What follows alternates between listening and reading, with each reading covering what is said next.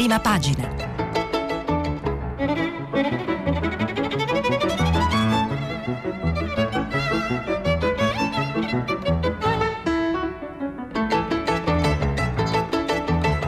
Questa settimana i giornali sono letti e commentati da Alberto Chiara, giornalista del settimanale Famiglia Cristiana. Per intervenire telefonate al numero verde ottocento zero cinquanta trecentotrentatré. Sms e WhatsApp anche vocali al numero tre tre cinque cinque sei tre quattro due nove sei. Buongiorno a tutti dagli studi Rai di Torino di Via Verdi per questo penultimo appuntamento con me eh, di Prima Pagina. Le aperture dei quotidiani oggi sono molto variegate, una, una giornata che eh, potremmo definire multicolor, perché ovviamente abbiamo eh, tanta attenzione circa i vaccini, la lotta alla pandemia, il recovery plan, ma abbiamo altresì molta attenzione agli esteri eh, e non solo per la morte a novantanove anni di Filippo di Edimburgo. Eh, molti quotidiani eh, vanno in Alabama eh, per eh, raccontarci cosa successo in uno stabilimento eh, di Amazon, eh, altri eh, si soffermano eh, sul caso Turchia, sul Sofagate, altri ancora eh, ci raccontano eh, della tappa importante per cui eh, possiamo eh, definire chiusa la vicenda eh, dei due Marò eh, che verranno sì processati eh, in Italia, ma non dovranno più eh, essere eh, tradotti in India. E, è stata accolta la compensazione di un milione di euro eh, per eh, le famiglie delle vittime, eh, posto che poi i due Marò verranno processati in Italia e, e sappiamo che è pendente un iter giudiziario per omicidio volontario eh, contro di loro. Eh, ma eh, ecco, tutte queste notizie le troviamo eh, sui quotidiani in edicola. Oggi aprirei la nostra rassegna eh, con la Turchia e con il manifesto. Eh, la Turchia viene analizzata da tanti aspetti, abbiamo tante eh, notizie al riguardo. Vertici europei, gelo sul divano turco, così il manifesto. Von der Leyen non risponde a Michel, non ne risponde al telefono, e Draghi non si scusa con Erdogan. Il manifesto eh, pubblica due approfondimenti. Caro Michel, fai un passo indietro, a firma di Massimiliano Smeriglio, e eh, mamma li turchi, ma di dittatori abbiamo bisogno. Un'analisi di questa battuta eh, fatta da Draghi in conferenza stampa due giorni or sono, eh, che ha eh, raffreddato il rapporto tra Roma e Ankara, ed è analizzata sul manifesto di oggi da Alberto Negri, un esperto eh, di quelle aree del mondo. Draghi, in sintesi, scrive Alberto Negri sul manifesto, afferma che dei dittatori abbiamo bisogno e che Erdogan è un dittatore che ci fa comodo. Tradotto significa che gli facciamo fare quello che vuole fino a quando ci serve.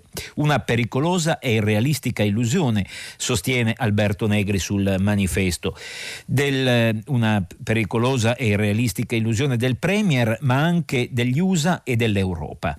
Erdogan fa quello che vuole col nostro consenso. Indignarsi perché non rispetta i diritti umani o il galateo diplomatico è assai ipocrita. Gli U S A e gli europei speravano che il golpe fallito del quindici luglio duemilasedici lo sbalzasse dal potere, afferma ancora Alberto Negri in un editoriale che prosegue poi a pagina quattordici. Da allora il Rais preferisce mettersi d'accordo con Putin piuttosto che con l'Occidente Atlantico, che lo vorrebbe manovrare in funzione antirussa, ma alla fine lo detesta testa e lo ammansisce, magari sulla pelle degli altri. Qualche esempio? Eh, Trump, con il ritiro delle truppe U S A dal nord della Siria nell'ottobre duemiladiciannove, lasciò che Ankara massacrasse i curdi siriani, nostri alleati contro l'ISIS, usando i jihadisti terroristi e tagliagola.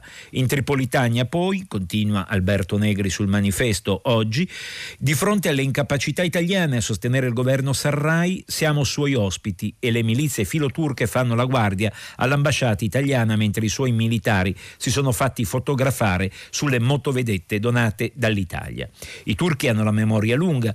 L'Italia conquistò la Libia nel millenovecentoundici sottraendola all'impero ottomano e l'anno dopo si portò via anche il Dodecaneso. Erdogan, il neo ottomano sgarbato è uno che gli insulti se li lega al dito. La realtà è, afferma Alberto Negri sul manifesto, eh, che Stati Uniti ed Europa nel Mediterraneo e in Medio Oriente hanno lasciato in questi anni un vuoto riempito dal Rais turco e dalla Russia, ma adesso ci vuole un ritorno all'ordine, alla nuova guerra fredda degre- decretata dalla coppia Biden-Blinken. E Draghi esegue. La sostanza è questa: gli U S A non vogliono un nuovo accordo tra Erdogan e Putin che possa incoraggiare la Russia a restare in Libia, in Cirenaica e magari aprire un'altra base militare nel Mediterraneo dopo quelle in Siria. Così il manifesto. E eh, devo dire in sintonia con questo modo di vedere le cose anche il Giornale, che eh, apre, decide di aprire anch'esso eh, con lo scontro Italia-Turchia. Il titolo è Erdogan dittatore, Ankara ci dà dei fascisti, ma Draghi ha ragione, Di Maio fatto fuori. L'affondo atlantista con uno sguardo a Biden, questo è il, eh, l'editoriale di Adalberto, eh, il titolo della, dell'editoriale di Adalberto Signore eh, in prima pagina sul Giornale. Eh, all'interno abbiamo d- due pagine intere dedicate all'argomento. Eh, sono eh, eh, tutte eh, animate da eh, interessanti articoli di Biloslavo, di Marino e di Michalessin. Eh, attingo dall'articolo, dal focus di Fausto Biloslavo eh, che dà ulteriori eh, dettagli al, eh, diciamo per definire un contorno, un perimetro eh, della questione. Non solo la Libia, i duelli per l'energia e per l'influenza in Albania e Somalia, questo è il tavolo che ci vede contrapposti alla Turchia. E quindici miliardi di interscambio commerciali, millecinquecentocinquanta aziende italiane in Turchia, ma pure il braccio di ferro sulla Libia, il grande gioco del gas nel Mediterraneo orientale, la penetrazione in Somalia e nei Balcani, per non parlare poi dei migranti che percorrono la rotta balcanica. La posta in gioco tra Italia e Turchia è molto alta e su diversi scacchieri. Nel duemilaventi, nonostante la frenata provocata dal Covid, l'interscambio commerciale con la Turchia aveva un valore di quindici miliardi. I settori più interessanti riguardano i macchinari, le apparecchiature, l'industria chimica. L'Italia è il secondo partner europeo di Ankara dopo la Germania e il quinto mondiale. Non a caso ci sono millecinquecentocinquanta aziende italiane che operano con la Turchia e lo scorso anno sono stati investiti oltre ottocentoventi milioni di euro. Nonostante lo sbandierato stop alla vendita di armi ad Ankara dopo l'attacco ai curdi in Siria, gli affari si sono fermati solo in parte, osserva Fausto Biloslavo a pagina tre eh, del eh, Giornale. Dal duemilaquindici al duemiladiciannove i governi italiani hanno dato via libera alla vendita di materiale bellico per ottocentonovanta milioni di euro. Leonardo ha sempre fatto la parte del leone con accordo di sviluppo dei satelliti di osservazione, elicotteri simili a quelli d'attacco Mangusta, cannoni della Marina Militare e sistema di comunicazioni per fini militari. Le vere sfide sono le partite geopolitiche, a cominciare dalla Libia. I turchi ci avevano scalzato scendendo militarmente in campo a Tripoli contro il generale Haftar che assediava la capitale, e in cambio hanno ottenuto dai libici una zona economicamente esclusiva che prevede lo sfruttamento congiunto delle risorse energetiche. Erdogan si è fatto assegnare concessioni senza gara per le esplorazioni energetiche in aree che erano già state assegnate all'italiana Eni. La flotta turca non si accorge mai dei migranti che partono dalle coste libiche verso l'Italia. La recente visita del premier Draghi a Tripoli ha iniziato a ribaltare le carte. Il vero scontro riguarda il grande gioco del gas nel Mediterraneo orientale, prosegue Fausto Biloslavo sul Giornale oggi in edicola. La flotta turca ha già intimorito le navi di esplorazione italiane al largo di Cipro e siamo stati costretti a inviare una nostra unità militare. L'Italia fa parte della East Mediterranean Gas Forum che punta a trasportare via nave il gas liquefatto dall'Egitto verso l'Europa, un mercato di trecentocinquanta miliardi di metri cubi con l'Italia hub di ricezione. Greci, ciprioti, israeliani sognano addirittura un costoso gasdotto sottomarino che arrivi sulle nostre coste. Ambedue i progetti tagliano fuori la Turchia. La penetrazione di Ankara, conclude Fausto Biloslavo, si incrocia con quella italiana anche in Somalia e nei Balcani. I turchi hanno messo in piedi a Mogadiscio una base da cinquanta milioni di dollari per addestrare l'intelligence e l'esercito somali. Un centinaio di militari italiani, per conto dell'Unione Europea, si occupano anche di formazione militare, ma Erdogan ha già siglato un accordo per lo sfruttamento dei giacimenti di idrocarburi molto simile a quello siglato con la Libia. E infine in Bosnia e in Kosovo, aree di influenza italiane, il neosultano è considerato una specie di eroe che ricambia con aiuti, affari, moschee. L'Unione Europea, nonostante gli sgarbi, sta rinnovando l'accordo da sei miliardi di dollari servito a diminuire il flusso da mig- dei migranti dal, eh, nella rotta balcanica, che partono dalla Turchia e arrivano a Trieste da noi. Così eh, Fausto Biloslavo sul eh, giornale. Eh, anche Repubblica eh, si occupa di eh, dar conto del prosieguo della polemica tra Italia e Turchia, eh, di eh, analizzare eh, quello che eh, sono le conseguenze, ma anche eh, quelle che sono le radici dell'uscita di Draghi. Lo fa con Stefano Folli, la nuova politica europea di Draghi. Quando giovedì sera il premier Mario Draghi ha dato del dittatore al presidente turco, ha espresso in modo esplicito quello che quasi tutti i governanti europei pensano, eppure si guardano bene dal dire per ragioni di opportunità e di convenienza. È stato un errore, si chiede Stefano Folli su Repubblica, una gaffe, una mossa incauta, come qualcuno ha chiosato? La frase è perentoria e certo inusuale, persino temeraria, ma non sembra casuale. Il premier ha fatto prevalere la politica sulle convenzioni diplomatiche. Un rischio calcolato, insomma, in tutta evidenza, come era accaduto poche settimane fa con la scoperta di una rete di spie russe. In apparenza un episodio dai contorni modesti, in realtà un segnale a Mosca di cui è stata notata l'assenza di reazioni. Segno forse di un imbarazzo rivelatore, per Per cui è lecito supporre che gli intrecci italiani siano assai più ramificati a indicare non una banale penetrazione russa nel nostro paese. Ora l'incidente protocollare di Ankara, con la von der Leyen mortificata e Michel segnato per sempre dalla, dall'apatia dimostrata. La replica italiana è stata la più vigorosa di fronte ai silenzi o ai balbettii delle altre capitali europee. Criticando Erdogan, un autocrate para-islamista votato all'espansionismo che tende a ricattare l'Europa sui migranti e altre cose ancora, Draghi ha innalzato il livello della nostra proiezione internazionale. Lo si può criticare per la scelta, ma non si può non vedere il disegno che sta prendendo forma. Prosegue poi Stefano Folli su Repubblica. Prima la Russia, ora la Turchia, e c'è un terzo bersaglio indiretto, l'Unione Europea in uno dei suoi principali punti deboli, l'assenza di una politica estera efficace, conseguenza di interessi divergenti e quindi della prevalente mancanza di coesione interna. Una carenza che l'anno della pandemia ha persino peggiorato, in una cornice che con ogni probabilità è destinata ad aggravarsi ancora di qui in avanti col prossimo addio alla cancelliera, alla cancelleria di Angela Merkel e con le difficoltà di Macron, non ancora certo di vincere il secondo mandato all'Eliseo. Così Stefano Folli eh, su Repubblica. Il Sole ventiquattro Ore eh, apre anch'esso eh, con il Sofagate, eh, dandoci un, un qualche elemento in più, perché eh, ha intervistato Charles Michel. Capisco le critiche, ma ho voluto evitare incidenti. Mi ha tolto il sonno. Beda Romano fa parte di un pool di giornalisti che eh, a Bruxelles può intervistare il Presidente del Consiglio europeo, Charles Michel, il quale fa mea culpa, scrive il Sole ventiquattro Ore, dopo la gaffe di mercoledì scorso ad Ankara con la Presidente della Commissione, Ursula von der Leyen, nell'incontro ufficiale col premier turco Erdogan. Mi spiace molto per l'accaduto, dice. E l'intervista non è eh, molto lunga, quindi possiamo eh, leggerla con calma in, eh, nella versione integrale. Dispiaciuto per l'incidente di Ankara che mi toglie il sonno, questo è il titolo a pagina nove, dove viene pubblicato l'intero, il testo dell'intero colloquio.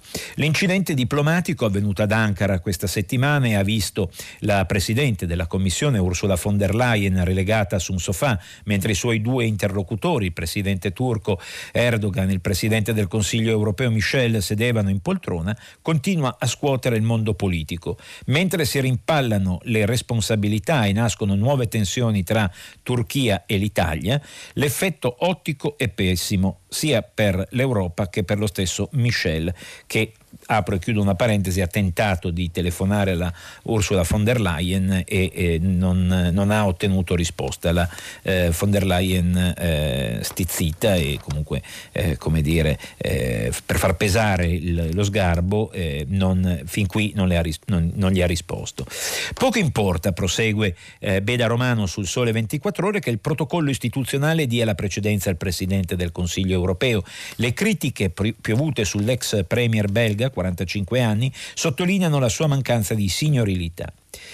Cosa afferma allora Charles Michel? Eh, mi spiace molto per la caduta, esordisce di fronte a questo pool di giornalisti europei. Ho già espresso il mio rincrescimento alla signora von der Leyen e a tutte le donne, spiega. Vi assicuro che da allora non dormo bene la notte, che nella mia testa ho riavvolto il film dell'episodio decine di volte. Assumo la mia parte di responsabilità. Dovremo evitare situazioni di questo tipo in futuro. Purtroppo la vicenda ha contribuito ad occultare la sostanza dell'incontro col presidente Erdogan e in questo frangente la capacità dell'Unione di mostrare unità. Domanda la Beda Romano: perché lei non si è seduta accanto alla signora von der Leyen o non le ha lasciato il suo posto in poltrona? Ho avuto qualche secondo per decidere, risponde Michel. L'atteggiamento eh, da avere dovevo determinarlo in pochi istanti. Sul momento la mia impressione è stata che un'eventuale reazione avrebbe messo in dubbio il lungo lavoro diplomatico che aveva preparato la nostra visita. Inoltre non volevo avere nei confronti della signora von der Leyen alcun atteggiamento paternalista. Detto ciò, rispetto alle opinioni contrarie e capisco le critiche che mi sono state rivolte. Domanda la collega: insomma, temeva che l'incidente sarebbe stato politico e non solo protocollare? Risponde eh, Michel: non dimentichiamoci che nei mesi scorsi le tensioni nel Mediterraneo, e, e poi la collega spiega, con l'invio di navi turche al largo di Cipro e di Grecia, ci avevano realmente preoccupato. Temevamo di essere vicini a un incidente grave. L'obiettivo della visita è stato di riaprire un dialogo positivo con la Turchia. Spero che a un certo punto torneremo alla sostanza dell'incontro: lo Stato di diritto, la modernizzazione dell'Unione doganale, la cooperazione economica, la stabilità regionale. Nel frattempo il premier italiano Mario Draghi ha definito dittatore il presidente Erdogan. Condivide questa affermazione, incalza Beda Romano. Rispetto alle opinioni espresse da ciascun capo di Stato e di governo europeo, qui voglio osservare che una parte significativa del nostro incontro col presidente turco ha riguardato la difesa dei valori democratici e dello Stato di diritto. Abbiamo espresso le nostre preoccupazioni, assicura Charles, Charles Michel al collega del Sole ventiquattro Ore eh, che ha avuto modo di intervistarlo ieri. In ballo c'è anche il rinnovo dell'accordo migratorio siglato nel duemilasedici e che impegna Ankara ad accogliere i migranti provenienti dal vicino Oriente in cambio di aiuti economici. A che punto siamo? L'intesa deve essere rinnovata. Spetta alla Commissione europea mettere sul tavolo proposte concrete. Vi saranno anche cifre. Così eh, la, eh, l'intervista di Charles eh, Michel al Sole ventiquattro Ore è un panel di eh, giornali europei per eh, dar conto del, eh, dell'incidente diplomatico, dell'incidente protocollare che poi è diventato anche diplomatico e ha aperto un fronte anche all'interno dell'Unione Europea.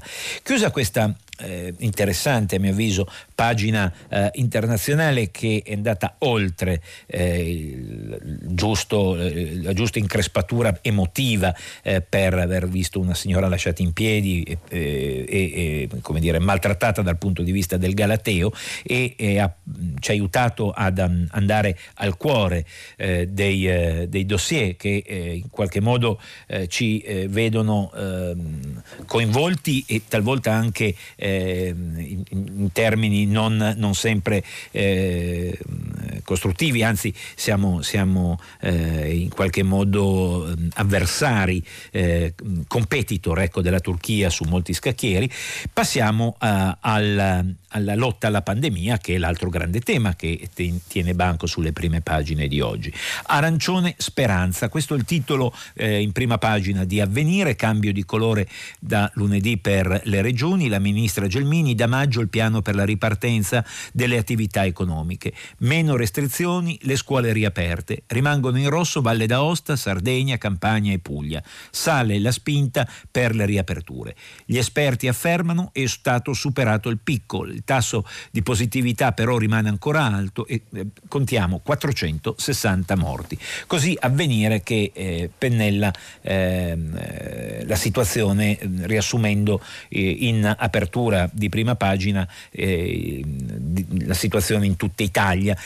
I territori eh, esprimono soddisfazione per la possibilità eh, di eh, cambiare passo. Vediamo la Lombardia che eh, attraverso il giorno eh, respira dicendo va un po' meglio, questo è il titolo d'apertura, scatta l'arancione. Lunedì la Lombardia insieme all'Emilia Romagna e alla Toscana non, sono, non, è, eh, non, non è più rossa. Intervista a Zaia, dateci più vaccini, Draghi tratta con Moderna, si punta a riaprire bar e ristoranti il ventiquattro e il ventisei aprile con alcuni limiti, prenotazione, prova della temperatura, consumazioni al tavolo. Così il giorno eh, che eh, da, eh, in qualche modo rappresenta la soddisfazione lombarda, così come il secolo diciannove rappresenta la soddisfazione ligure. La Liguria torna tutta arancione, in arrivo i vaccini per gli over sessanta, da lunedì meno restrizioni anche nel ponente, le scuole superiori tornano in presenza al cinquanta per cento.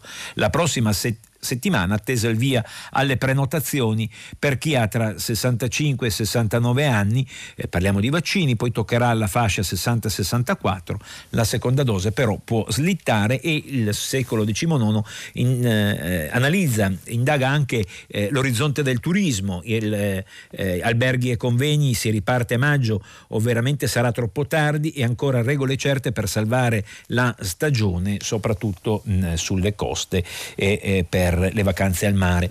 Repubblica, vaccini, tutto in dieci giorni, serve una terapia d'urto, ancora troppi morti, il generale Figliuolo impone ai governanti di accelerare l'utilizzo di tre virgola due milioni di fiale. Nell'ordinanza priorità assoluta agli over ottanta, poi settantenni, poi sessantenni. Sanitari, scatta la norma anti-furbetti. Vaccini, e passiamo alla stampa, verso il rinvio delle seconde dosi, questa è la eh, scelta di apertura del quotidiano di Torino. Raddoppio, raddoppiano eh, l'intervallo per i richiami, vaccinazioni più veloci, da lunedì l'Italia diventa più arancione. Eh, la stampa intervista Bonaccini, le regioni non hanno colpa per i ritardi, non ci arrivano le fiale previste. Così la stampa. Passiamo al Corriere della Sera, Italia in arancione, ecco che cosa cambia, scuole, negozi, spostamenti, prime riaperture per sei regioni, tra cui la Lombardia, cala l'indice erre ti. E eh, in prima pagina La, eh, il Corriere della Sera eh, dà conto dell'allarme per le scorte eh, che allarma il commissario, eh, il commissario Figliuolo.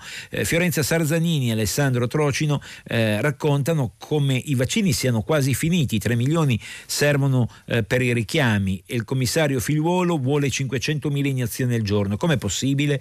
Con dieci milioni di dosi disponibili entro il mese. Poi a pagina sei e a pagina sette si approfondisce l'argomento, fornitura in ritardo, le regioni sono in allarme, nei frighi restano eh, tre milioni di dosi ma solo per i richiami.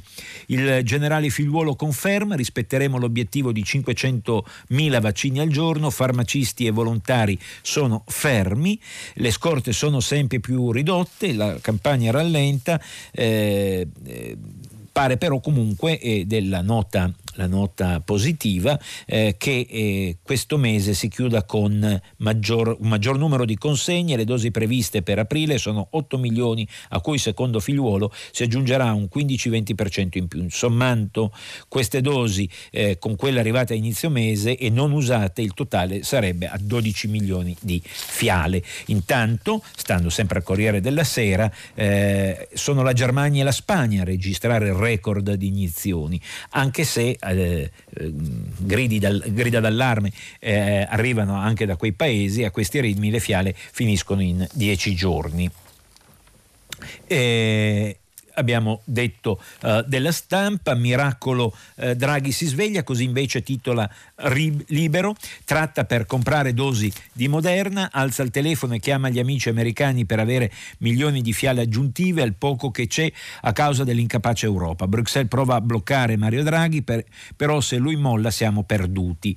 Così Filippo Facci eh, sulla prima pagina di Libero oggi. Ancora il Fatto Quotidiano, decreto legge Draghi, vaccini a elettricisti e portieri, ma che furbetti, tutte le falle sono contenute nel decreto del primo aprile. Il saltafila sì, ma per legge, sindacato degli infermieri afferma, è l'ultima legge del Premier che allarga la platea già vasta. Configliuolo dopo Arcuri, così sostiene il Fatto Quotidiano, l'Italia perde terreno in Unione Europea, niente accelerazione, anzi, e intanto abbiamo record di morti, eh, settecentodiciotto.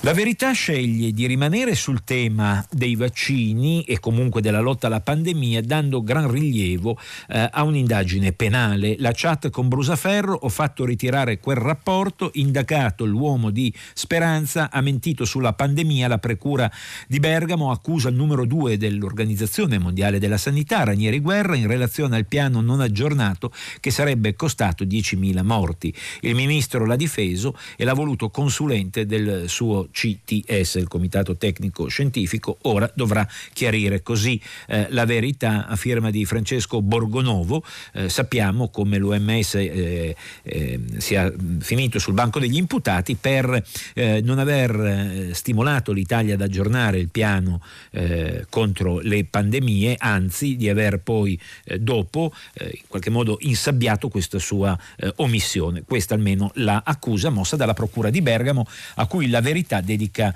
eh, a tutta evidenza il, l'apertura oggi in prima pagina. Così come il Giornale dedica la, il titolo principale eh, della sua cover ai medici Novax. Così i medici Novax boicottano i vaccini. Prove di congiura, su Facebook esiste un profilo con iscritti eh, diciassettemila operatori del settore, blocchiamo gli ospedali eh, e eh, un interessante eh, servizio che poi viene approfondito nelle pagine interne eh, di come eh, diciamo le tesi eh, complotarde e negazioniste in qualche modo facciano breccia anche eh, tra chi è in eh, frontiera, eh, in trincea eh, contro eh, il virus.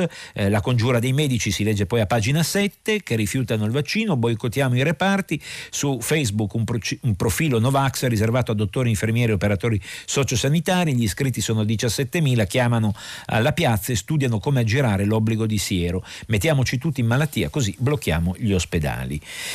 Eh, lasciamo il Giornale per dare conto di eh, due profili che si aprono a questo punto. Uno è l'analisi di come l'Italia politica sta reagendo e sta eh, andando avanti, e poi il secondo profilo è come eh, si reagisce dal punto di vista economico. Allora, eh, dal punto di vista politico segnalo, tra i tanti possibili, il Corriere della Sera, Letta Salvini, l'incontro della tregua, tifiamo insieme per il governo. Come saprete dai eh, T G, dai G R e dalle letture dei siti, ieri c'è stato un faccia a faccia di oltre un'ora tra Letta e Salvini. Poi il segretario P D ha visto Draghi, la spinta per il decreto imprese.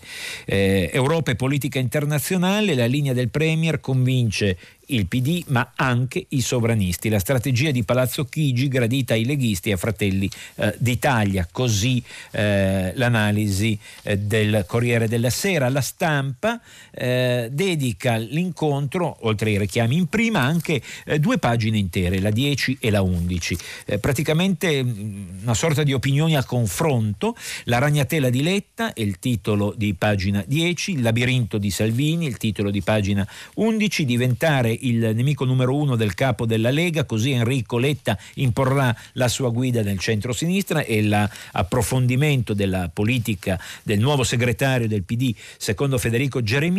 Salvini non può fare il Giano Bifronte, deve appoggiare il governo fino in fondo, non solo per i soldi del recovery plan. Se avessimo seguito Salvini sul Covid oggi saremmo qui in una situazione decisamente peggiore. Così eh, la sintesi della politica di Letta, Eh, che eh, ha, de- ha deciso, d'accordo Salvini, di eh, stringere un patto di non belligeranza sulla lotta alla pandemia, salvo poi eh, riprendere ciascuno la propria identità. Il labirinto di Salvini, vediamo come Giovanni Orsina su pagina eh, undici della Stampa eh, racconta eh, retroscena e prospettive, l'identità padana, il sovranismo, ora Draghi Orban, la strategia di Matteo da sempre la eh, ambiguità, Letta incontra le sardine e chiede lo ius soli, ha i suoi problemi, noi preferiamo lavorare, Letta mi saluta come europeista, io lo saluto come sovranista, se ci togliamo le etichette possiamo collaborare. Questa è la sintesi eh, di un eh, matrimonio necessario, non d'amore ma eh, di interesse, tra due posizioni politiche che, come vediamo è, è stato giustamente messo in evidenza, rimangono molto molto differenti. Più fondi alle università di periferia per battere lo spopolamento e la povertà. È interessante l'analisi, sempre per rimanere nelle grandi strategie politiche eh, su come affrontare la pandemia e il post-pandemia. Eh, abbiamo eh, su eh, La Stampa di Torino Fabrizio Barca che eh, sostiene che quanto sia sbagliato finanziare solo gli atenei migliori. Sosteniamo la ricerca nei territori svantaggiati. Aiuti pubblici agli istituti italiani Eh, che eh, oggi sono meno di un terzo di quelli francesi. Usiamo le risorse per avviare e testare una riforma strutturale in maniera da tenere in Italia i cervelli, eh, finanziare la ricerca e dare basi solide a una ripresa, una rinascita economica che non sia soltanto eh, una, una, uno spazio di un mattino. Eh, tra i dossier economici passiamo all'altro eh, aspetto, quello appunto più economico. Aperti abbiamo il, all'Italia, e il Messaggero sceglie un titolo eh, in tutta evidenza, un taglio centrale della sua prima pagina: niente più all'Italia, I T A perde il marchio ma si tiene gli slot, l'Unione Europea vuole l'addio alla A tricolore sugli aerei, la compagnia conserva però molti diritti sull'Inate e i piloti. eh, Il Messaggero, che tra l'altro è l'unico con un richiamo in prima, almeno dei giornali arrivati eh, qui in, in redazione a Torino, eh, che in prima racconta la, come sia chiusa la vicenda dei Marò con un milione di risarcimento. Eh, il Messaggero a, a, affronta eh, poi a pagina quindici nei dettagli il piano di salvataggio dell'Alitalia, eh, sottolineando come il nostro paese sia un po' col pelo arruffato, visto eh, come dire, gli aiuti concessi eh, dall'Unione Europea a Lufthansa e Air France, quindi si chiede di avere come minimo niente di meno eh, rispetto alle compagnie di bandiera tedesche e francesi.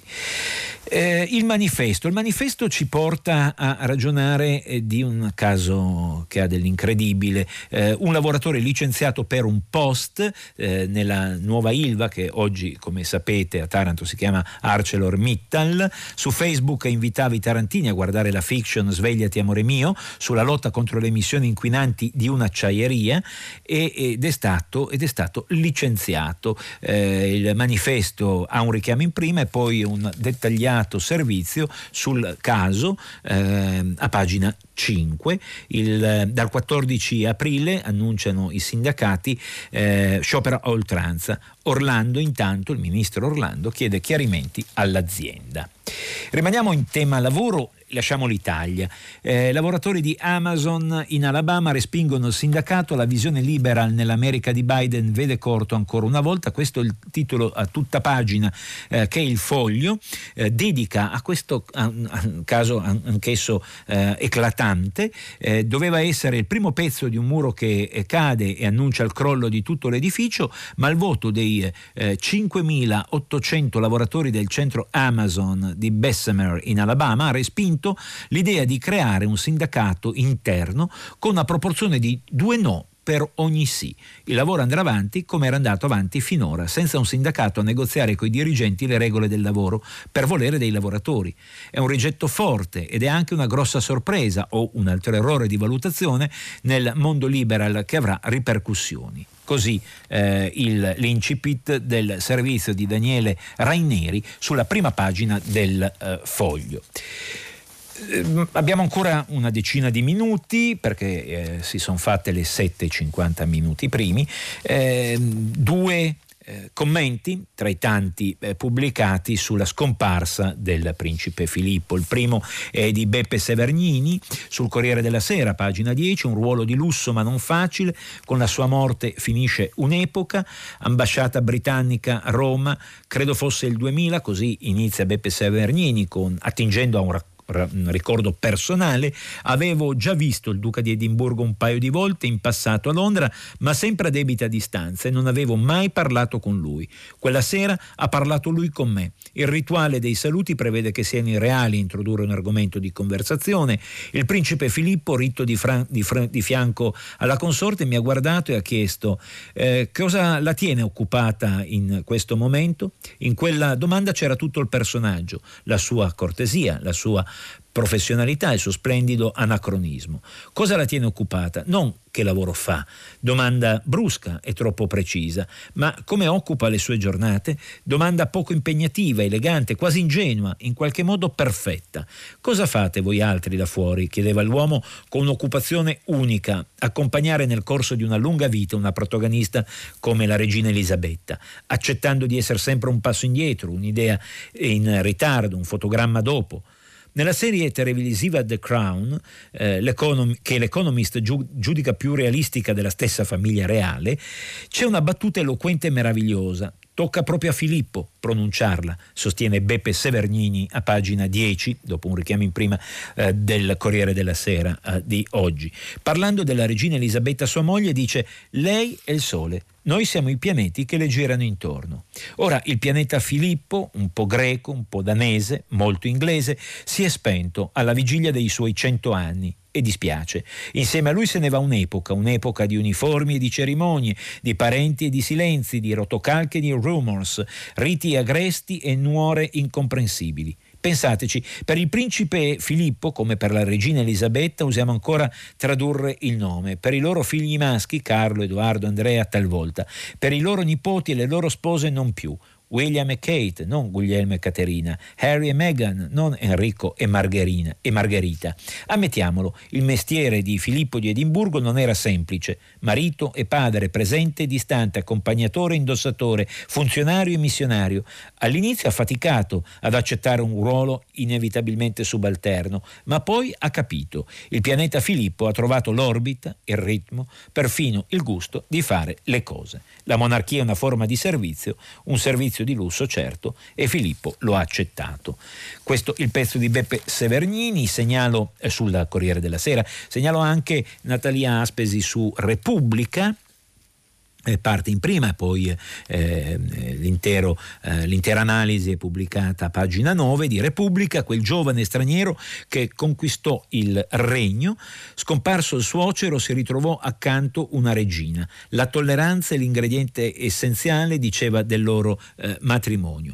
Tutto sommato non è che abbia avuto una gran vita questo duca dalla lunga esistenza, macchiato da una secondarietà insuperabile, più un passo indietro che a fianco della sua signora. La sua autorevolezza, in apparenza limitata alla statura, all'eleganza delle divise militari, è una foresta di medaglie, con figli problematici e nuore noiose. Soprattutto, morto il suocero e il trono passato alla sua sposa, si ritrovò nel letto non più una ragazza molto carina, molto innamorata, molto allegra, ma una regina, subito, a venticinque anni, tutta presa dal suo nuovo ruolo e molto attenta a non dimenticarlo mai, tanto che, come richiedeva il protocollo di palazzo, a Filippo ed Elisabetta furono assegnate due camere da letto e lui, a causa del via vai dei valletti, fu costretto a indossare il pigiama, rinunciando alla cara abitudine di starsene nudo. Così eh, l'incipit di Natalia Aspesi eh, su Repubblica oggi.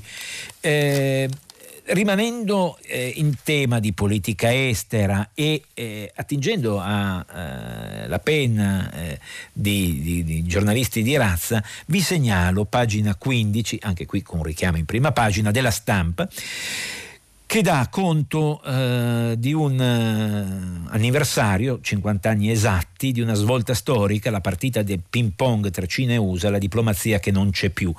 Eh, in prima abbiamo giusto lo strillo, a pagina quindici uno splendido eh, articolo che eh, racconta in retroscena. Tutto comincia con un errore alla fermata dell'autobus il cinque aprile millenovecentosettantuno. Glenn Cowan, giocatore di ping pong americano, estroso, amico degli hippies, che batte con la cravatta infilata con i bottoni nella camicia, perde il pullman della squadra statunitense ai campionati mondiali a Nagoya in Giappone. E cosa fa? Chiede un passaggio al pullman della nazionale cinese.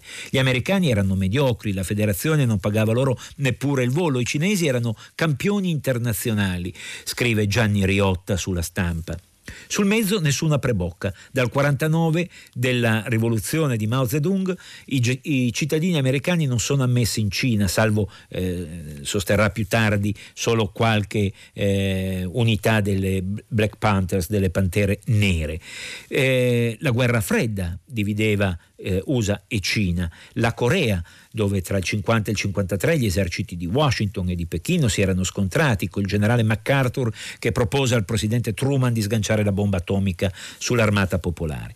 E poi, sintetizzo io visto che il tempo fugge, eh, il pezzo magistrale di Gianni Riotta, cosa accade? Accade che un eh, giocatore di ping pong eh, cinese, eh, Zhuang Zedong, asso del tennis da tavolo, decise di fare un gesto, C- si mise a frugare nel borsone in cerca di un souvenir da regalare al collega giocatore americano.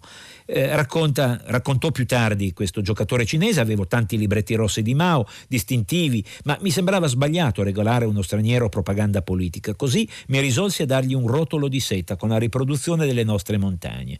Cowan, l'americano, voleva ricambiare, ma nella borsa aveva solo un pettine usato. Potevo mica darglielo, si scusò poi eh, con un, grazie a un interprete. Insomma, all'arrivo al villaggio olimpico recuperò una t-shirt da pacifista con i versi di Let It Be dei Beatles. Per farla breve, questo è l'incipit di un lungo eh, cammino diplomatico che portò poi nel settantadue alla visita eh, di Nixon a Pechino. E eh, Riotta poi conclude dicendo: forse era eh, eh, Stati Uniti e Cina erano più vicini allora di oggi, perché l'anniversario del ping pong cade nel peggior momento di relazione tra U S A e Cina.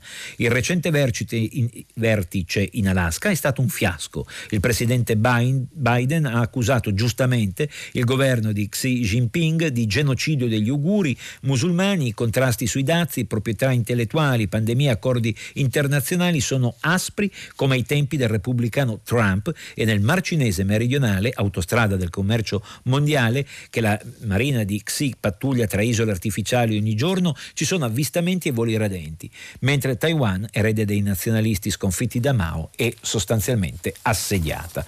Così eh, la Stampa, pagina quindici, a firma di Gianni eh, Riotta. Abbiamo ancora eh, spazio per eh, tre segnalazioni. Eh, innanzitutto il caffè di Gramellini, che è delizioso e ci dà l'idea di un'Italia praticamente ingestibile. Dante per Dante, questo il titolo. A Caprona, cinquecento anime nei pressi di Pisa, spunta un murales dove il nasone del sommo eh, poeta è in primo piano per onorare le vittime della mafia con uno dei suoi versi più famosi: e quindi uscimmo a rivedere le stelle.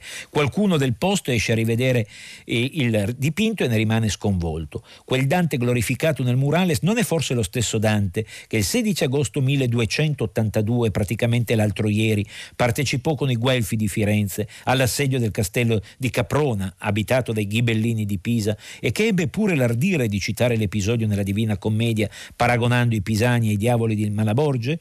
L'affronto reclama una rappresaglia letteraria immediata. Non avendo a disposizione Petrarca e nemmeno un rapper, gli offesi la affidano a un ultrà del calcio. Lo striscione appeso nei pressi del murales recita: calci e Caprona, Dante non rappresenta la zona.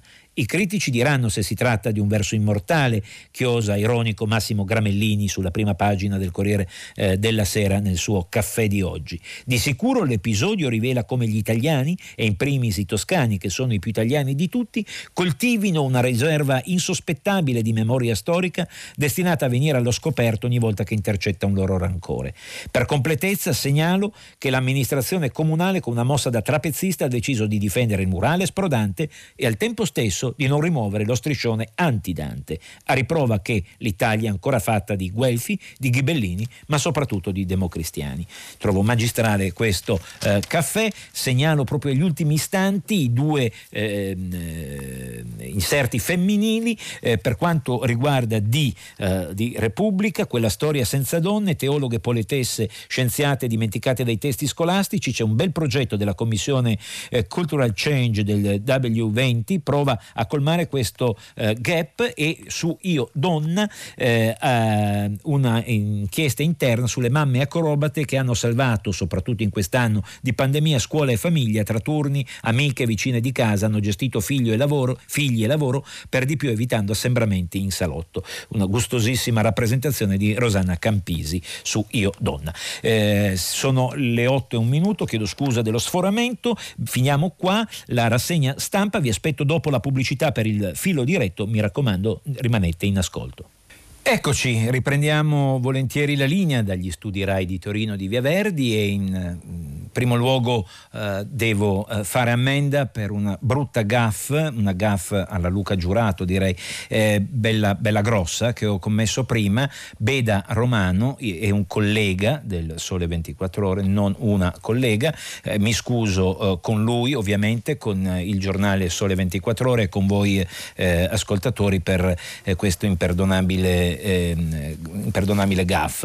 E partirei questo questo filo diretto con un ricordo di quello che è successo ieri, perché vale la pena, potendo riascoltare e ritornare con calma alle informazioni eh, fornite. Eh, come sapete abbiamo chiuso la puntata di ieri con una telefonata del, de, dell'ascoltatore Giuliano da Torino, che partendo da una puntata di Presa di Re, Riccardo Iacon, andata in onda lunedì ventinove marzo eh, di quest'anno, tuttora disponibile andando su RaiPlay, aveva sollevato levato eh, tre, eh, tre questioni. Primo, il mondo mangia sempre più carne. Secondo, il pollame è la carne più economica possibile. Terzo, gli allevamenti intensivi ci espongono a nuovi salti di specie del virus, e purtroppo non, ancora, non occorre andare in Estremo Oriente per trovare animali sfruttati eh, in ogni loro parte come merce in condizioni sanitarie pessime, che sono un invito a nozze per i virus. Concludeva il signor Luciano, dobbiamo cambiare proprio mentalità. Vero, eh, l'ha fatto, eh, ha aiutato a farlo eh, ovviamente ieri una magistrale puntata di tut, eh, Tutta la città ne parla, eh, anche questa è riascoltabile con calma su eh, Rai, eh, Rai Play. Vi suggerisco di andarlo a fare, perché al di là delle cifre eh, note già nella telefonata, vale a dire nel duemiladiciotto si sono macellati ottantacinque miliardi di capi tra polli, galline e tacchini, eh, perché eh, questa fame crescente del mondo ha portato la produzione a lievitare in, a dismisura a partire dal settanta, dal settanta, quando nel mondo si macellavano appena dieci miliardi. Poi è arrivato a ragionare eh, di, eh, dei comportamenti, delle esigenze, eh, per, di come tenere in, eh, anche eh, conto di, altre, eh, di altri nobili obiettivi, come il debellare la fame nel mondo. Eh, quindi insomma una puntata magistrale, un bel, bel gioco di squadra anche eh, Del, della Rai, eh, che, che segnalo. Eh, insomma, per me è, è stata tutta una scoperta, ecco, devo essere sincero, eh, mi ha fatto molto piacere approfondire questo tema di cui eh, ignoravo i contorni, ignoravo la profondità, ignoravo anche la, la, la, la gravità, salvo eh, quando poi eh, te, escono fuori notizie sull'aviaria, eh, su altri, sulla peste suina, insomma, che, che rischiano poi di fare il salto all'uomo. Vabbè, così eh, giusto per iniziare col piede giusto. Eh, Eh, passiamo alla prima telefonata. Pronto? Pronto, buongiorno. Buongiorno. Eh, mi chiamo Massimo e telefono da Padova. Sì. Vi, vi ringrazio per darmi la possibilità di esprimere il mio punto di vista. In questi giorni si è parlato tanto dell'incidente diplomatico che è avvenuto in Turchia, e la maggioranza dell'informazione ha giustificato, diciamo, l'atteggiamento europeo e condannato quello turco. In realtà, secondo il mio punto di vista, esistono delle convenzioni e un protocollo che stabilisce chiaramente come ci si deve comportare in queste situazioni. Due delegazioni si incontrano, Ogni delegazione ha un rappresentante che è quello che rappresenta il paese o l'organizzazione, e il resto è seguito. Se noi europei non siamo in grado di stabilire chi è il nostro rappresentante, perché mandiamo due persone che si considerano alla pari e decidono loro di volta in volta chi è il primo e chi è il secondo, non possiamo più attribuire agli altri la responsabilità di, di avere un atteggiamento che ci offende. Se, se dove, e, e non dobbiamo neanche farne un discorso di femminismo, perché il femminismo non c'entra niente. Lì c'erano due persone che avevano due incarichi e appartenevano a un paese, a, a una, un, un insieme di paese che è l'Europa. Dall'altra parte c'era un signore regolarmente eletto. Non dimentichiamo, secondo me Draghi ha fatto una gaffe, eh? perché un, un personaggio che viene eletto dal oltre il cinquanta per cento dei propri cittadini, eh, mi pare chiaro che non, non sia un dittatore. Eh, ecco, questo è il mio punto di vista, che siccome stride abbastanza con quello che ho sentito in questi giorni, mi piacerebbe sapere lei, sotto questo punto di vista, cosa ne pensa. L'ascolto per radio, grazie. La ringrazio, signor Massimo. Osservo che eh, nel novembre duemilaquindici eh, Erdogan, incontrando colui, eh, era il Juncker, eh, Jean-Claude Juncker, presidente della Commissione europea, esattamente come eh, lo è adesso Ursula von der Leyen, risol- riservò una sedia vicino a lui. Quindi, come dire, eh, non, eh, non, eh, non ci si può nemmeno trincerare eh, dietro all'applicazione proprio puntuale del protocollo, perché eh, posto che il protocollo eh, preveda ehm, come dire, eh, di privilegiare il Presidente del Consiglio europeo rispetto al Presidente della Commissione, ma eh, eh, nel duemilaquindici lo stesso Erdogan, nello stesso palazzo presidenziale di Ankara, eh, fece già un'eccezione. Eh, osserviamo tutti, è stato osservato da tutti, che eh, il ehm, eh, all'epoca non era una donna, era eh, il maschio Jean-Claude Juncker, e guarda caso per lui la sedia saltò fuori. Eh, mi è piaciuto oggi eh, leggere, in, proprio in apertura della rassegna stampa, eh, tutta una serie di eh, problematiche che in realtà eh, gratta gratta sono eh, le cose che veramente ci separano dalla Turchia, eh, come Italia innanzitutto e come Europa eh, in solido con gli altri paesi. Quindi eh, come dire, eh, il Sofagate è un'increspatura, sotto, eh, sotto ci sono correnti molto agitate eh, che partono dagli approvvigionamenti energetici, p- passano dai migranti, arrivano alla geopolitica in paesi eh, strategici come eh, la Libia, la Siria, eh, il Mar Mediterraneo e la Somalia. Eh, questo è il mio parere, signor Massimo. Passiamo alla telefonata successiva. Pronto?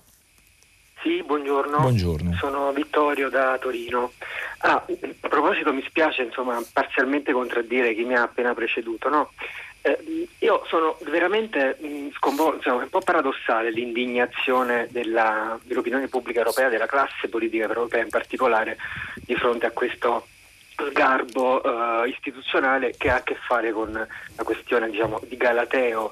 Uh, siamo, diciamo, ci siamo accorti di questo personaggio, di, questo, di questa dittatura, dopo che ci, ci sono state violenze nel, nello smorzare delle manifestazioni, ricordate Gezi Park, lo sterminio della comunità curda con le violenze anche lì dell'esercito sulle donne, eh, il, il trattamento riservato e le violenze eh, al confine greco-turco, in generale con la gestione dei rifugiati, la repressione degli avversari politici, magistrati, giornalisti arrestati senza processo. Insomma, si tratta di una serie di eh, livelli di, eh, di gravità nella, del governo di, di, di, questo, diciamo, di questa amministrazione. Lo, lo, diciamo, lo, lo scriveva anche il manifesto, non ricordo eh, l'autore dell'articolo. Alberto Negri. Tratta, Alberto, Alberto Negri, Negri ecco, sì, si sì. tratta di una uh, gravità inaudita di tutta una serie di, di attività che, insomma, mi sembra davvero un po' stucchevole ora rendercene conto per ragioni di Galateo, ma non è il punto di fare in politica estera idealisti, eh, semplicemente se, se qualche volta ha senso anche tener conto di queste considerazioni extraeconomiche eh, ed extra belliche, ecco, insomma, che vanno un po' al di là della, del mero affare, sapendo che ci sono anche degli affari e sono, insomma, c'è questa esigenza in chi come Michel va lì e si deve sedere. Ma so, talvolta un po' più di, di, di chiarezza anche nelle posizioni, nel tenere il punto su una serie di, di questioni che sono più umanitarie, sociali, ecologiche, potrebbe avere, ecco, senso anche nello spessore della politica. Purtroppo sappiamo che tipo di politica abbiamo a, a, livello, a livello europeo. Questo, scusi, scusi la concitazione. No, no, signor Vittorio, si immagini. E, e lei ha ragione, non a caso eh, abbiamo dato conto di alcuni approfondimenti, eh, più di uno avete visto, avete sentito, eh, perché siamo partiti col manifesto, ma poi eh, il giornale con Biloslavo su tutti i dossier aperti eh, tra Turchia e, e, e Italia, tra Turchia e Europa, e poi eh, l'analisi puntuale di, di Folli eh, su Sul, su Repubblica, eh, infine Beda Romano eh, sul, eh, sul Sole ventiquattro Ore, che ne ha chiesto conto a Michel.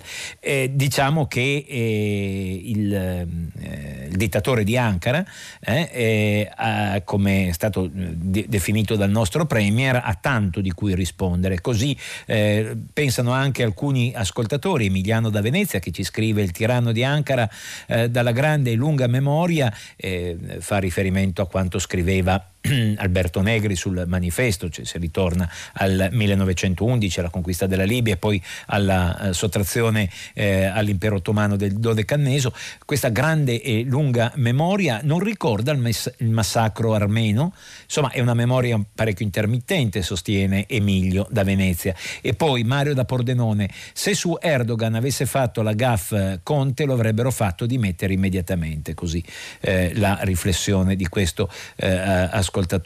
Passiamo alla telefonata successiva. Pronto? Pronto, pronto dottor Chiara, buongiorno. Buongiorno. Eh, mi chiamo Stefano, telefono da Scandicci, in provincia di Firenze. Sì. Premessa doverosa: sono credente e praticante. Alla soglia dei sessanta anni, se ho letto bene, siamo coetanei. Sì. E ho fatto una gran fatica col tempo a mutare prospettive, convinzioni sull'argomento che le sottoporrò, non tanto per diretta esperienza quanto per, diciamo così, il pungo del confronto con figlie sensibili e intelligenti a riguardo, e per il rapporto con un prete amico che da sempre pastoralmente impegnato su questi fronti. Allora, arrivo al tema. Mi ha turbato moltissimo ieri trovare in rete, su fanpage punto it, poi è stato rilanciato da giornali quotidiani, la vicenda di Malika, giovane donna di Castelfiorentino, che è stata letteralmente gettata fuori di casa dai genitori e dal fratello dopo che con una lettera aveva comunicato di essere lesbica. Le rimanda al servizio di quella testata per rendersi conto della violenza verbale, del rifiuto, dell'odio che trapelano da quei messaggi. Dunque la domanda che rivolgo a lei è, è questa, insomma.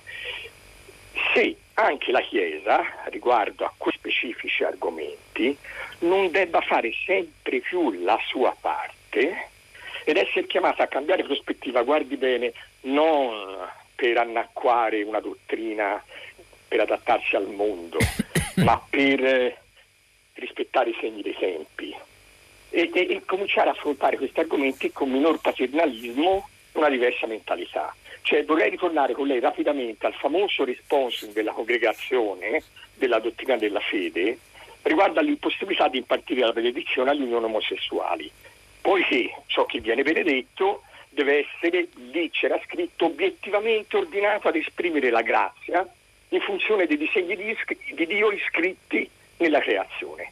Mi perdoni per la enorme banalità, ci vorrebbe molto più tempo per affrontare questi argomenti, ma questo quest'anno sono trovato ad ascoltare con molta attenzione la prima lettura della Veglia Pasquale, in cui si proclama nel Genesi: maschio e femmina li creò. Due righe dopo si dice, si dichiara, che crescete e moltiplicatevi, dice Dio, no? Allora, nel primo caso si dà una lettura, direi, fondamentalista, alla lettera, giudicando sostanzialmente peccaminosa ogni, ogni unione omosessuale. Due righe dopo siamo più aperti e quindi, come dire, come Chiesa non solo benediciamo, ma anche a volte consacriamo le persone che si impegnano nella propria vita a non generare. Insomma, ora è banale, le ripeto, è questa affermazione, ma credo che la Chiesa sia chiamata in futuro davvero a una diversa lettura antropologica di questi argomenti. Come a suo tempo il caso Galileo la costrinse a leggere la Bibbia in altro modo, su un piano di lettura dell'universo. Scusi la lunghezza del, dell'argomento. No, no, eh, ha fatto bene a sollevare una questione che è approdata anche alle pagine di cronaca. E, allora, eh, concordo con lei con un'unica eh, distinzione, nel senso che privilegerei la misericordia, come fa Papa Francesco, eh, non tanto come un adeguamento allo spirito dei tempi, ma come un'accentuazione di una cosa che fa già parte eh, del bagaglio spirituale, culturale eh, della Chiesa Cattolica, perché è, è vetero e soprattutto neotestamentario. Cosa che fa Papa Francesco da quel famoso chi, chi sono io per giudicare, detto in volo agli inizi del pontificato di ritorno da un suo viaggio pastorale apostolico, via via fino a affermazioni anche più impegnative eh, eh, fatte nei, nei sinodi, eh, fatte nel, nei documenti ufficiali. Eh, direi quindi eh, che eh, accanto e oltre e sopra un'attività pastorale che da decenni eh, è già molto attiva, penso ai gruppi David and Jonathan eh, qui di Torino, l'attività pastorale di, di un, Don Luigi Ciotti, di altri che eh, dimostrano di essere compagni di strada non da oggi ma dagli anni settanta eh, delle persone eh, con differenti inclinazioni sessuali. E, ecco, eh, accanto e oltre e sopra c'è un mutamento in atto da parte del, dei vertici del Magistero, di cui tener conto e da, eh, eh, da eh, sottolineare, da eh, rendere noto, eh, e la cifra interpretativa è la misericordia, ecco. Eh, la vicinanza, la, la compagni di strada, insomma, se, se Dio si è incarnato e si è fatto compagni di strada eh, dell'eterosessuale, eh, del, dell'omosessuale, della lesbica, del, del transessuale, insomma di, di, di tutti. Ecco, eh, veramente. Eh, quindi ha fatto bene comunque a sollevare la questione. Io eh, la, la, le sono accanto, eh, magari con questa diversa sottolineatura, ma perfettamente collimo. Grazie, passiamo alla telefonata successiva. Pronto? Eh, pronto? Buongiorno. Sì? Buongiorno. Eh, sono Maria e telefono dal Bellunese. Um, per, la, per la questione con la Turchia, io volevo far presente che la Turchia eh, è un paese musulmano, profondamente musulmano, e ce lo dimentichiamo. Allora, nei paesi musulmani, non solo in Turchia, eh, la posizione della donna è decisa secondo principi religiosi e giuridici che sono quelli della Sharia e non sono quelli dei, dei, dei, dei, paesi, dei no, paesi occidentali, insomma, della nostra civiltà, della nostra cultura. Quindi indignarsi poi ta- tanto e poi in Italia ci sono, sono presenti, arrivano continuamente, ci sono eh, tantissimi stranieri di religione e di cultura musulmana che continuano a seguire i loro costumi anche da, no, anche da noi. Mi sembra, mi sembra un po' assurdo. Eh, abbiamo i, i, il, i musulmani dell'Africa nera che praticano ancora l'infibulazione, abbiamo i pakistani e quelli del Bangladesh, musulmani molto rigidi, i quali eh, praticano il matrimonio forzato per le giovanissime figlie, matrimonio eh, combinato dalla, dalla famiglia, e non ci, o perlomeno ne parliamo qualche volta, ma così raramente. E siccome faccio parte di un'associazione che si occupa di eh, donne eh, con bambini piccoli in condizioni economiche disagiate, e sono ovviamente tutte straniere, la gran parte di queste sono di religione e di cultura musulmana, noi vediamo continuamente qual è la posizione della donna rispetto al marito, e eh, eh, eh, vediamo i costumi, è sicuramente sottomessa. Però poi dobbiamo fare anche un'altra osservazione, che nell'ambito della famiglia eh, la donna eh, è, è, è rispettata, perché è soprattutto amata, eh, so, soprattutto madre. Eh, questa è la sua funzione, quindi è rispettata ed ascoltata sia dal marito sia dai figli maschi, e spesso i matrimoni funzionano molto meglio che quelli, che quelli nostri. Quindi quando parliamo di paesi musulmani eh, bisogna sempre anche rispettare un po' eh, le loro, quelli che sono i loro costumi e le loro tradizioni. Ricordiamoci anche che i paesi arabi non hanno mai accettato la Dichiarazione Universale dei Diritti Umani, quella, quella dell'ONU. Ne hanno formulata una loro, che è simile in molte parti, ma in certe parti si discosta molto da quella, da quella dell'ONU del quarantotto, accettata poi anche dall'Europa e così via. Eh, grazie signora Maria. Eh, il problema è fare il passo successivo, cioè scontro o, ovvero incontro e eh, maturazione comune. Mm, non necessariamente bisogna partire da un eh, presupposto che eh, noi siamo eh, come dire arrivati e dobbiamo aiutare gli altri a crescere. È un, eh, la fatica de, ma anche la bellezza, la ricchezza di un dialogo che diventa fecondo nel momento in cui entrambe le parti si mettono in dialogo, eh, si mettono a camminare insieme. Ecco, il problema, signora Maria, ma lei in qualche modo lo enunciava già nel suo intervento, è partire da una presa d'atto eh, di una differenza eh, vera, cioè se no faremmo veramente una marmellata indistinta. Eh, la concezione eh, non solo della donna, ma dei diritti in genere nel mondo islamico è differente da quella nostra. Eh, noi abbiamo maturato una, differen- una eh, distinzione, maturato anche col sangue, pensiamo al, al, al, al Alle lotte, alla riforma, alle lotte eh, tra protestanti e, e cattolici eh, nel seicento settecento, l'illuminismo, insomma abbiamo tutta una storia eh, che ci ha portato poi eh, alla proclamazione dei diritti umani, eh, prima nelle accezioni della rivoluzione eh, americana, nell'accezione della rivoluzione francese, via via fino a We Are the People, eh, la, la carta dell'ONU e le varie dichiarazioni eh, messe a punto in ambito ONU nel secolo scorso. L'Islam no, eh, ricordo eh, alcuni pensatori eh, islamici in Italia che dicevano chi ha pensato per noi dopo Avicenna e Averroè, parliamo del millecento, eh, c'è stato a, a loro dire un, una fatica di maturare un pensiero, elaborare un pensiero eh, che eh, in qualche modo prefigurasse un, uh, un Un, un illuminismo, una rivoluzione dei lumi, un, un periodo enciclopedico anche in campo islamico. La differenza è, è, è profonda. Il problema è scontro di civiltà? Io penso di no, penso, cioè, sono convintissimo che non, che non sia eh, così, e penso che anche lei e la maggioranza di chi eh, ci, ci, ci, ci segue. Teniamo conto che eh, dopo il eh, undici settembre del duemilauno ci fu anche in maniera autorevole, pensiamo alla Fallace e altri che eh, oh, ri, diedero voce a questa, a questa, a questa opinione.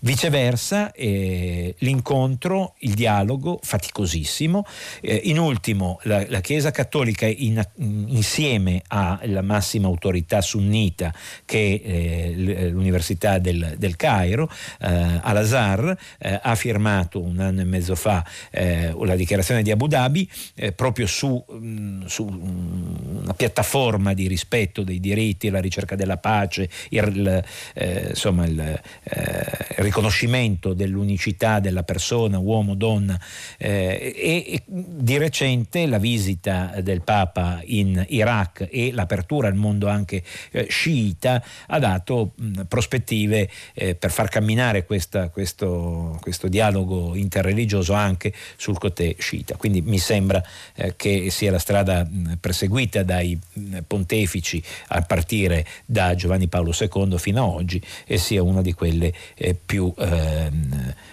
che sia quella preferibile. Ecco. Passiamo alla telefonata successiva. Pronto? Pronto?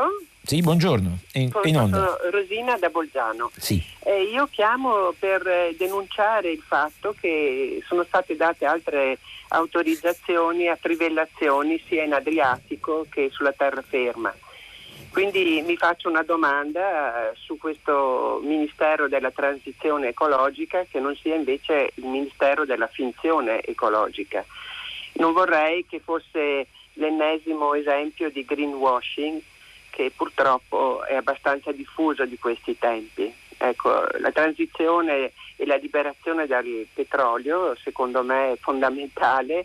Ne parlano tutti, e noi in Italia, invece di bloccare, di fare tutti i percorsi necessari per bloccare l'estrazione del petrolio, che è costosissima, eh, soprattutto eh, nel nostro territorio, perché è di difficile estrazione, comunque i pozzi sono eh, piuttosto irrilevanti dal punto di vista delle quantità, si finanziano ancora eh, togliendo eh, fondi a altri interventi in ambito ambientale che sarebbero forse più intelligenti e più propositivi per il futuro. Eh, grazie per eh, il suo intervento, che è, è una denuncia, come tale eh, la, la, la consegniamo all'attenzione degli ascoltatori. Signora Rosina, intanto eh, un paio di eh, persone in ascolto eh, sottolineano dell'intervento precedente al suo, quello della signora Maria, ehm, due termini sicuramente non felici. Eh, uno, ehm, la signora del, del Bellunese ha detto che i matrimoni tra musulmani funzionano meglio perché la donna è sottomessa. eh, Eh, ovviamente eh, prendo le distanze da una concezione simile nell'interno, vale sempre la teoria del riflettore che vedemmo raccontata mh, in maniera magistrale da, dal quotidiano Domani un, un paio di giorni or sono. Eh, in un contesto del discorso della signora Maria eh, era eh, stiamo attenti a non, eh, par- non nasconderci delle differenze, poi eh, era eh, per maturare insieme. Comunque è, è ovvio che eh, la, la donna non deve essere sottomessa, c'è una parità di diritti, lo sosteneva la stessa ascoltatrice che chiamava da Belluno, prendendo, estrapolando dal discorso questo termine. Questo termine è da stigmatizzare, così come il termine la funzione della donna. Eh, non, eh, la donna non è, come dire, eh, non ha un'identità eh, ristretta all'essere madre. Eh, ovviamente non la penso così, secondo me non lo pensa nemmeno la signora Maria, comunque eh, è un'interpretazione da mh, rigettare in toto. Passiamo alla telefonata successiva. Pronto? Pronto, buongiorno. buongiorno. Siamo da Torino. Sì. Mi chiamo Silvana. Eh, volevo sottoporre un problema impopolare di cui si parla poco. Eh, tra l'altro ringrazio per questa trasmissione che io trovo estremamente simpatico al mattino far colazione eh, oppure alzarsi con la lettura dei giornali, e ringrazio per questa opportunità. Pronto? Sì, sì, sì. No, volevo dire che è, è un'opportunità che va avanti dal quindici marzo anni. settantasei, quindi certo, certo, eh, siamo, certo. eh, è una lunga staffetta, ci passiamo il testimone, è una lunga staffetta. Ma, eh, una lunga ma, staffetta. Sempre, ma sempre molto piacevole. Grazie signora. E il problema di cui volevo parlare è questo, che da più di un anno, giustamente, non si possono effettuare visite ospedaliere periodiche, giustamente perché durante la pandemia non si può andare. Ma Um, sia a me sia altri persone, altre persone che conosco, si possono effettuare queste visite che erano state prenotate ma non, non è stato possibile, eh, non è stato possibile andarci, in centri privati con medici ospedalieri e costi ovviamente elevati. Eh, io personalmente da più di un anno devo effettuare una visita di controllo e altri eh, miei familiari Non, non urgenti, per cui il medico ovviamente no, non, non scrive, non sarebbe opportuno scrivere urgente, però sono importanti. Però se tu le prenoti in centri privati, in cliniche private, eh, paghi parecchi quattrini, eh, queste visite possono essere effettuate. È vero che la sanità è stata, eh, ci sono stati troppe, sarà una conseguenza sicuramente del fatto che la sanità non è stata sufficientemente, eh, non si sono stati fatti incentivi, non sono stati fatti investimenti giusti da decenni sulla sanità, però questo eh, secondo me è un problema è un problema abbastanza grave, perché comunque la prevenzione, le visite di controllo eh, devono comunque essere, essere, essere effettuate. La ringrazio. Eh, grazie signora Silvana. Eh, penso che una parte di una piccola risposta si è tentata con la stanza degli abbracci, ecco, se ho inteso bene il suo intervento, una piccola risposta per interrompere questa angosciante solitudine di chi è anziano o di chi soffre, eh, era stata tentata con la stanza degli abbracci. Mi è sembrato di capire dalle cronache che ho letto che non è eh, stata all'altezza delle attese, ecco, eh, poi l'applicazione di, di, di poter dar mh, corso degli incontri eh, tra parenti e anziani, tra parenti e malati, non è riuscito eh, perché eh, prevale giustamente la, eh, la paura del contagio e quindi eh, la difesa eh, che è stata, è stata eh, messa eh, a presidio de- della salute eh, di, di, del parente e, e del personale. Eh, ancora un intervento, anzi tre eh, arrivati via sms. La signora Patrizia da Roma eh, interviene ancora eh, su una serie di infelici eh, parole dette dalla signora Maria Bellunese. Buongiorno, mi scusi, ma se sono accettate dall'uomo quante madri, perché è il loro ruolo, questo mi fa svenire in quanto donna, scrive Patrizia da Roma. Eh, eh, ovviamente eh, non è il nostro, il mio, è il nostro eh, pensiero. Eh, questo eh, altri due interventi, questi non firmati. Buongiorno, Gesù sarebbe stato con quella ragazza, sono d'accordo al mille per mille. Poi eh, un altro intervento, la Chiesa non rappresenta Gesù, questo è il paradosso, la Chiesa ha costruito un business su Gesù, Gesù stava con gli ultimi. Eh, ne, ne diamo lettura perché qui non esiste censura, ma ehm, ovviamente eh, il pensiero è molto più eh, articolato e eh, insomma potremmo stare qui Eh, a lungo a discettare. Eh, la Chiesa mh, rappresenta Gesù, eh, eh, è stata fondata da Gesù. Eh, l, beh, tralascio il business, eh, la Chiesa è piena di peccatori e di peccati, eh, ma eh, ha anche eh, figure eccelse, non dimentichiamolo, martiri ancora oggi eh, che eh, stanno con gli ultimi, ne, mh, condividono la sorte, ne condividono anche eh, il passo estremo. Eh, non, non solo Oscar Romero ma, ma o Popigliusco o altri martiri de, de, dei nostri tempi, ecco, quindi insomma ne abbiamo dato lettura proprio perché eh, rispettiamo il pensiero di tutti eh, ed è bene che eh, si rispetti anche il pensiero dei credenti e quello della Chiesa. Passiamo alla telefonata successiva. Buongiorno. Buongiorno. Ancora più sulla Turchia. Sì. Allora, volevo riferirmi... Chiedo scusa, a... il nome, perdoni. Ma, ah sì, mi scusi, Maria. Ma sì, Maria. Da? Bo- Venezia. Venezia. Volevo riferirmi al, all'incontro che è stato fatto da Di Maio e poi a quello di, del nostro Presidente del Consiglio e, su quello che si sta preparando, sulle, su quello che si sta preparando per adesso in, in Turchia, sul territorio tu, eh, scusi, sul territorio libico, mi scusi, sono sì, un po' emozionata.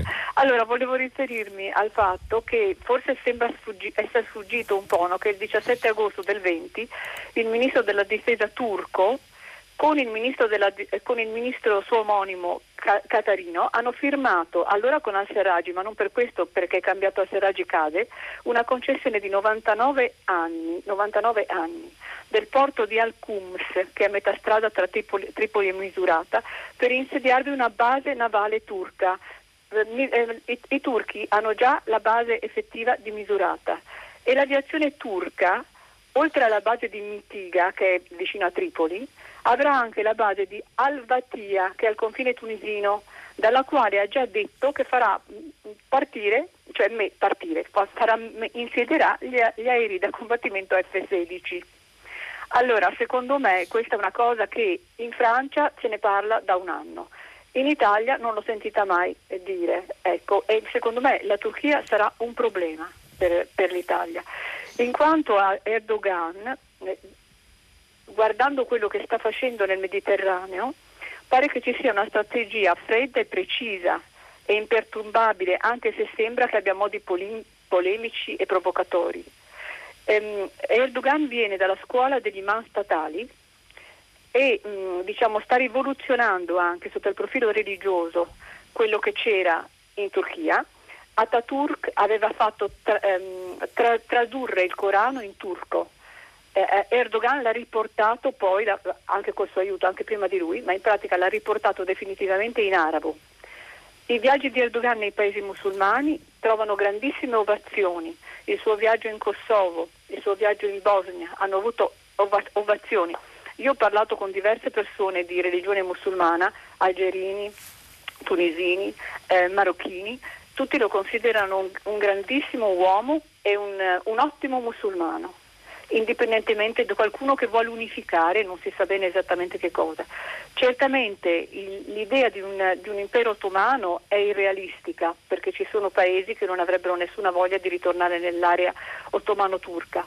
Però io penso che nel Mediterraneo lui potrà essere un grosso problema per l'Italia, e non so che cosa l'Italia può fare di concreto per quanto riguarda il fatto che l'abbiamo a quaranta chilometri di distanza con un programma molto ben pre- eh, preciso. E oltretutto, per accordi che c'erano stati con Gheddafi, la migrazione turca in Libia è fortissima.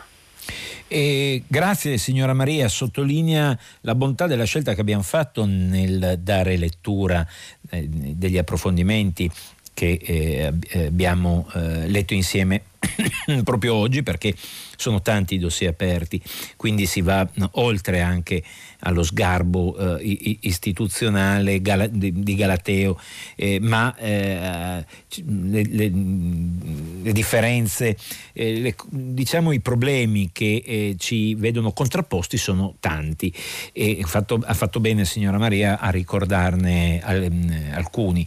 Eh, lei ha citato Atatürk, la stessa cosa che ha fatto un'ascoltatrice, Lilli da Milano, eh, riprendendo in termini garbatamente polemici quanto ha detto la signora Maria da Belluno, eh, che eh, la signora Lilli invita ad andare a vedere com'era eh, la condizione della donna in Afghanistan prima dei talebani e, e nella stessa Turchia con Atatürk, eh, documentandosi come la donna avesse eh, visto mh, realizzati, difesi e tutelati una serie di diritti che poi successivamente sono stati eh, tolti o conculcati. Eh, ha ragione la signora Lilli da Milano nel farlo presente, ne diamo eh, volentieri conto.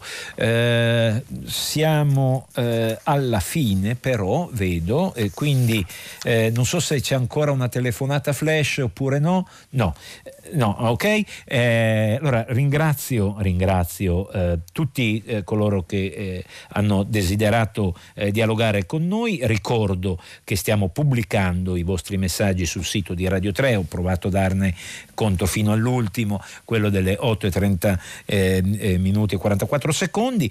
Eh, siamo, eh, noi ci fermiamo qui per lasciare la linea al giornale radio. Vi ricordo che potete riascoltarci sul sito di Radio tre o sulla app Rai Play Radio. Io ringrazio eh, i tecnici e la redazione di Roma che ci hanno seguito passo a passo, Aless- Alessandro Parrotta dietro la console qui in regia a Torino. Ringrazio voi per la pazienza e l'ascolto. A domani, buona giornata a tutti.